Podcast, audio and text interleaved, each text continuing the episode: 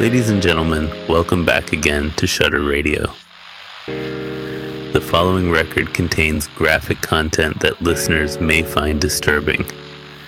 Listener discretion is advised. Tonight's record is called Gateway of the Mind.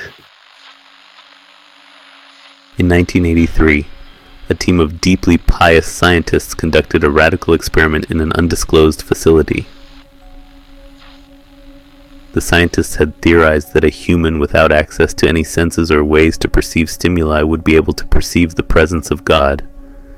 They believed that the five senses clouded our awareness of eternity, and without them, a human could actually establish contact with God by thought.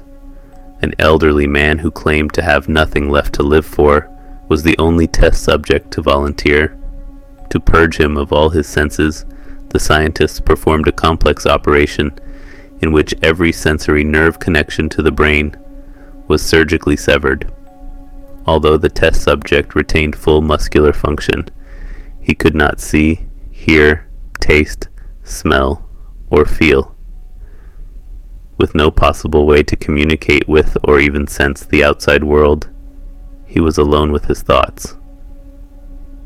Scientists monitored him as he spoke aloud about his state of mind in jumbled, slurred sentences that he couldn't even hear. After four days, the man claimed to be hearing hushed, unintelligible voices in his head. Assuming it was an onset of psychosis, the scientists paid little attention to the man's concerns. Two days later, the man cried that he could hear his dead wife speaking with him, and even more, he could communicate back. The scientists were intrigued, but were not convinced until the subject started naming dead relatives of the scientists. He repeated personal information to the scientists that only their dead spouses and parents would have known. At this point, a sizable portion of scientists left the study. After a week of conversing with the deceased through his thoughts, the subject became distressed, saying the voices were overwhelming. In every waking moment, his consciousness was bombarded by hundreds of voices that refused to leave him alone. He frequently threw himself against the wall, trying to elicit a pain response.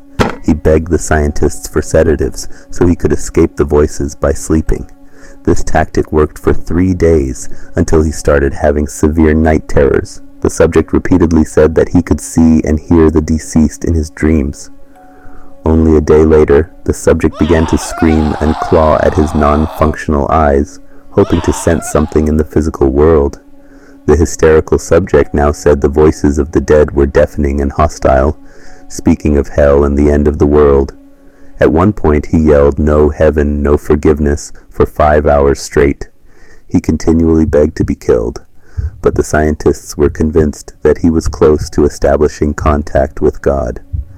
After another day, the subject could no longer form coherent sentences. Seemingly mad, he started to bite off chunks of flesh from his arm. The scientists rushed into the test chamber and restrained him to a table so he could not kill himself. After a few hours of being tied down, the subject halted his struggling and screaming. He stared blankly at the ceiling as teardrops silently streaked across his face. For two weeks, the subject had to be manually rehydrated due to the constant crying. Eventually, he turned his head and, despite his blindness, made focused eye contact with a scientist for the first time in the study. He whispered, I have spoken with God, and he has abandoned us, and his vital signs stopped. There was no apparent cause of death. Ladies and gentlemen, thanks for listening to Shudder Radio. Until next time.